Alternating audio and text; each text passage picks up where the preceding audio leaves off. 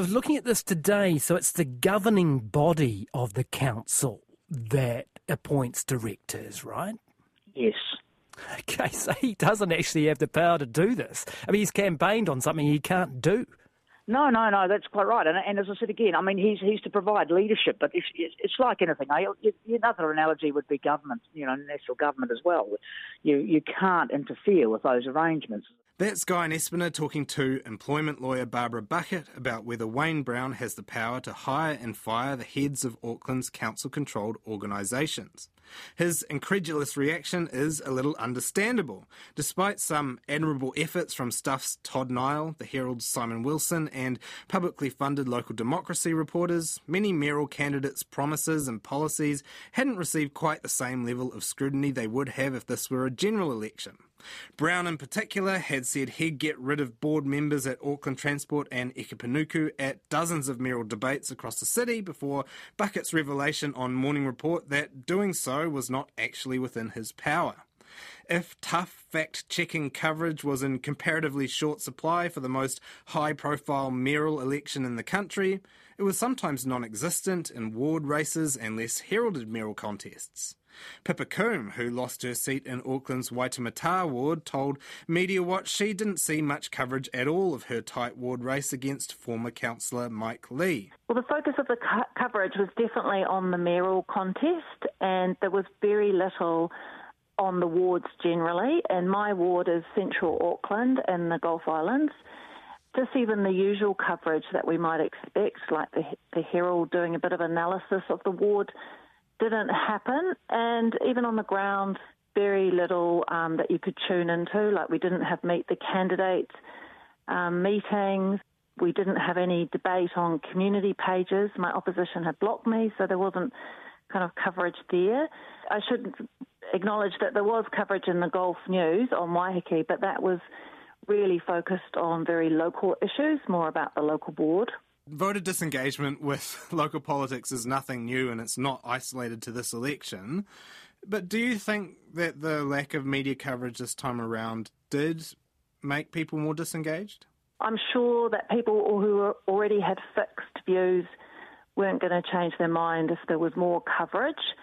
But perhaps, you know, it had an impact on those who might have voted if they knew what was at stake and if they'd had some um, visibility around the issues and the policies and the differences um, between the candidates. You know, from my perspective, I think that that vacuum was filled with quite a lot of misinformation and attack ads, which you know motivated people. So that might have actually even increased um, turnout, but it's it's difficult to know. Now, without wanting to seem like a massive sore loser, do you think that the lack of coverage potentially affected the turnout and even the result? Well, you know, as a candidate, I have to absolutely take responsibility um, for my own loss and for not reaching my potential supporters and not getting people out to vote. Because there wasn't the media coverage that we just presumed would happen, we should have found different ways to reach our potential voters it probably has had an impact on the on the result. The, the media coverage is such an important part of our democracy and election. So if it's not there, you know, it is going to cause a problem and it's going to have an impact on um, election turnout and the results. That lack of coverage was matched by a lack of engagement from the public. Turnout in this year's election was around 40% across the country. In Auckland, it only reached 35% for the second election running. Back in 2017, Auckland Council carried out research where it quizzed non voters on why they didn't cast their ballot. The number one reason given was that they didn't know anything about the candidates. The number two was that they didn't know enough about the policies.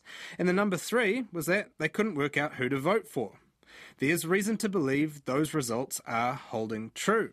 Here's RNZ's Lucy Shear vox popping some non voting Auckland students. I don't really have an opinion. Did you guys vote? No. Have you? Uh, no. yeah. No. But, uh, for the Prime Minister next year. Yeah, for Prime yeah, Minister. Prime Minister. So you reckon that um, you guys think that it's more important to vote in the general elections? Yeah. yeah, I guess so. Elections. I don't even know who the mayor is. like, Honestly, same. Yeah, like right? the oh, mayor. cool. yeah. yeah. The voter disconnect was clearly weighing on the minds of film presenter John Campbell and reporter Katie Bradford during last weekend's episode of TVNZ's Q&A. Here's Campbell talking about turnout in the poorer suburbs of Auckland, which, as usual, was lower than in richer areas. You have to say that a turnout below 20% in Otara Yeah. is heartbreaking. It's not good enough either, is it? I mean, this is a dismal fail by someone. He went on to list some possible culprits for that dismal fail, including central government, uninspiring local candidates, and the election system. There's some evidence pointing to all those suspects. In a business desk column, Patrick Smellie pointed to postal voting as favouring older homeowners who are more likely to both stick around, add an address, and actually send letters than younger people and renters. It's hardly news that no one under 40 has much experience of actually posting a letter. We've known for a while that postal voting skews local body voting to the asset owning classes. Others have criticised local government's consultation processes, which are often incredibly boring and inaccessible for people with busy lives, along with the ratepayer roll, which gives homeowners a vote for each property they own in different jurisdictions. But in response to Campbell, Bradford herself honed in on the media's role, saying getting people to care about local politics is a personal dilemma for her. I am passionate about local government, and there are lots of people out there who are, but how do we show people why it matters? And it's a frustration as a journalist, you know, and you're the same about this, but, you know, how do you say to people, you're rubbish and recycling your public transport, don't you love going to the libraries, don't you love taking the kids to the local pools? You know, all of these things matter, and these are the people who run those and make those decisions. These are the people who should be responsible about whether you can get the bus or whether Auckland's trains are going to be shut down for nine months. You know, all of those things that people do actually really care about. People are really angry that Auckland's trains are going to be shut down for nine months. You need to vote for people on the, you know, on this. And, and, you, and you, need, you need to feel able to. You need Yes, to, and yeah, you need to be yeah. able to understand it. In the booklet, you get this tiny blurb. Do people want to read all? the- You know, i- i- is Yeah. that the only way of finding out about candidates? It's Absolutely. not. I asked Katie Bradford to expand on those comments and give some suggestions for how the media can ensure voters have more information about candidates than just what's in that little booklet. Kia ora, Katie. Welcome to Media Watch. Kia ora, good morning. So on Q&A, you talked about it being this personal frustration of yours that lots of people don't seem to care about local government in the way that they do about central government. Uh, how much of that do you think is our fault in the media? Given have we just not given them enough of a reason to care? I think we try, and it's almost a chicken and egg situation, right? How much coverage the media gets is so much based on, I guess, what we think the public want. And so if people aren't picking up the paper or they're switching off the radio or switching off the TV when local government stories are on, they're not going to run them. How do we tell those stories in a way that show the importance of local government that still make it interesting, show why it affects people. I've been trying to do that for years. It's hard in TV, for instance. It's hard in radio. Mediums are so different in terms of the way they handle stories that you can't, you know, it, it can be very hard to get that message across. Yeah, you're right. Because like, when I do think about the really good local government coverage being done, it's in the Herald or Stuff or the team at the spin-off, who I didn't mention in my script earlier. Sorry, the spin-off, or maybe local democracy reporters, Felix Desmarais and Rotorua, I think of. But there's not so much in these visual mediums, and maybe not even so much in radio. Is that a gap there? So, and I think there are some of us who try, you know, but get, going to a council meeting and getting pics of, of people sitting around a council board table is not great TV. You know, and you have to spend eight hours there. There's so many factors. You know, I think actually we got the Christchurch Council got quite a lot of coverage of their meetings when they were discussing the stadium, for instance. It has to be something that's seen not just of local importance, but national importance. And that's where the problem can go. I probably could have done Auckland mayoral stories three or four days a week over the last few weeks or the last month or so. But we have to think from a national broadcaster point of view why does someone in Gore care about what's happening in Auckland? I do a bit of local government reporting myself, and I just wonder whether part of it is that we need to make the importance of it really clear to people. Where I think of housing. So there's research showing that councils pretty much literally caused the housing crisis. There's crap bubbling up through your sewer, you know, into the street, then that's to do with council as well. Is it that we're not making the connection between these real life things that are impacting people and councils more explicit? Absolutely, and infrastructure and public transport and roads and all those things. And how important is the relationship is between local government and central government as well, how intertwined they are. That a lot of these projects are, are jointly funded, or you, to get permission, you need either the council's permission or the government's permission. All of this stuff is so important. I think people here, they think it's always central government's fault. They don't necessarily think that there's been a, a council or mayoral involvement in it there. And, and, I, and maybe that is what you're saying, is that it comes back to the media being partly to blame for not explaining that stuff enough. But it's not just our job; it's the job of, of places like LGNZ and you know others as well to try and educate people on this stuff. When I think about central political coverage, we have the gallery, and it's it's happening all three years. It's happening in between elections. Whereas local government coverage, you get a wave of it and it's really good at election time, but there's not that kind of round the clock monitoring that you get for central elections. It would be great, and maybe this is one of those problems. You know, we do have those local democracy reporters, as you've talked about, which has helped bring some of that back in. But how do you staff that in newsrooms that are already under so much pressure? for me, I have more stories than I can do most days.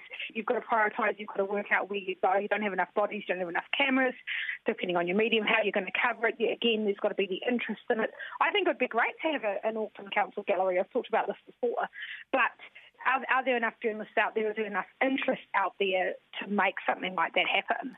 Because I can hear, you know, commercial media people kind of screaming, like, easy for you to say, you know, you don't have to make it, you don't have to make a profit for the shareholders, and they have the metrics, right? And they, they show, I guess, in a lot of cases that maybe people do switch off when the local government stories come up. And as much as people might say they want more local government coverage, you know, whatever service you're using is saying actually they don't, and it's the, the arrow's pointing downwards when they're coming up.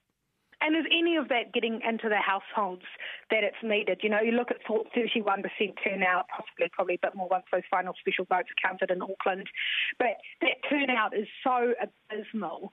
It, it can't just be about the mainstream media and, and what we do in terms of trying to get those messages out. The council should have a massive role to play in that as well about what, what are they doing to tell people what they're doing. People's lives are so busy. What do you do to get that message through to them? Do you think those structural factors are more important than media coverage? I think of something like councils only get 8% of taxation money.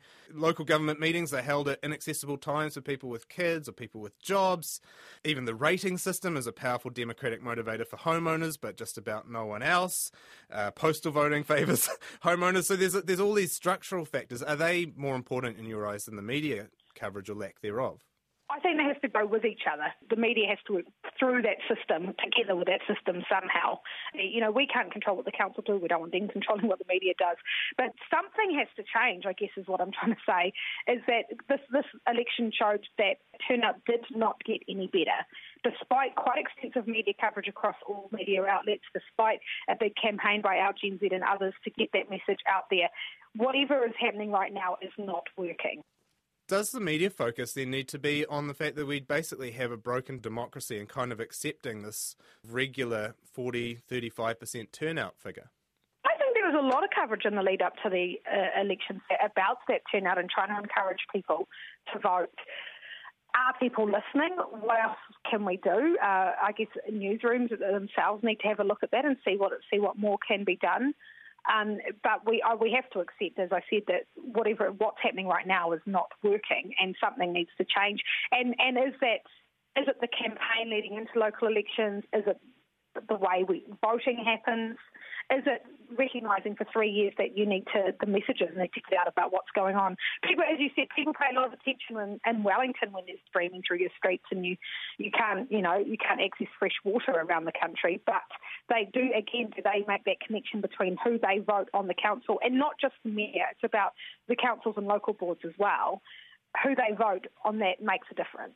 So, New Auckland Mayor Wayne Brown, he's seemed to want to keep the media at arm's length for his first week, and maybe that will be an ongoing situation. Does that worry you, and how should the media actually counter that? I think we have to keep asking, as we have been for interviews every day with the new mayor, having those discussions. His response, his the response from his team to me has been that he wants to get out there and meet with the councillors and staff and so forth before he talks to the media. That he's having that he's had so many requests from the media that he it would take all day to respond to those. This will prove difficult if we can't get answers about what's going on when he's making quite big statements about the state of the council's books, when he's calling for the resignation of people before he's met with them. The media's role in this is to keep asking those questions. Aucklanders need to know, and the rest of the country, because the impact it has on everyone, need to know what his plans are for the city and how quickly any moves will be made. So you can guarantee we will keep asking every day for those interviews uh, until that happens. How much of this is intertwined with this diminishment in trust in the media and seemingly this this lack of respect or affection for the media in the wider public? You had Wayne Brown, for instance, caught on camera saying that he's going to stick pictures of a Herald journalist to the urinals, and it didn't seem to hurt his chances any. Are politicians now just sort of able to get around us? Well, that's the Trump effect, isn't it? And and I know there is a lot of dislike for journalists out there, but comments like that are, are totally unacceptable. And you know, as journalists, we've faced a lot of abuse and, and so forth over the past couple of years, and politicians who know better saying things like that uh, is not helpful with that. We all work really, really hard to tell people the stories that matter to them. We're talking about local government right now, and I've spent the past two months trying to push for good local government content across the One News platforms. You know, we we there's a lot of uh, I guess misconceptions out there about the media, and politicians who know that this isn't true saying things like that doesn't help. Uh, but they also know, as you said, it doesn't affect Wayne Brown's chances in the election at all. Uh, in fact, it may have gotten more votes. And so that's something that all we can do in the media is to keep trying to work hard into what we do and try and counter that. Hey, thank you so much for joining me, Katie. Cool, thank you. That was TVNZ business correspondent Katie Bradford, who covered the local elections for TVNZ, talking there to Media Watch's Hayden Donnell.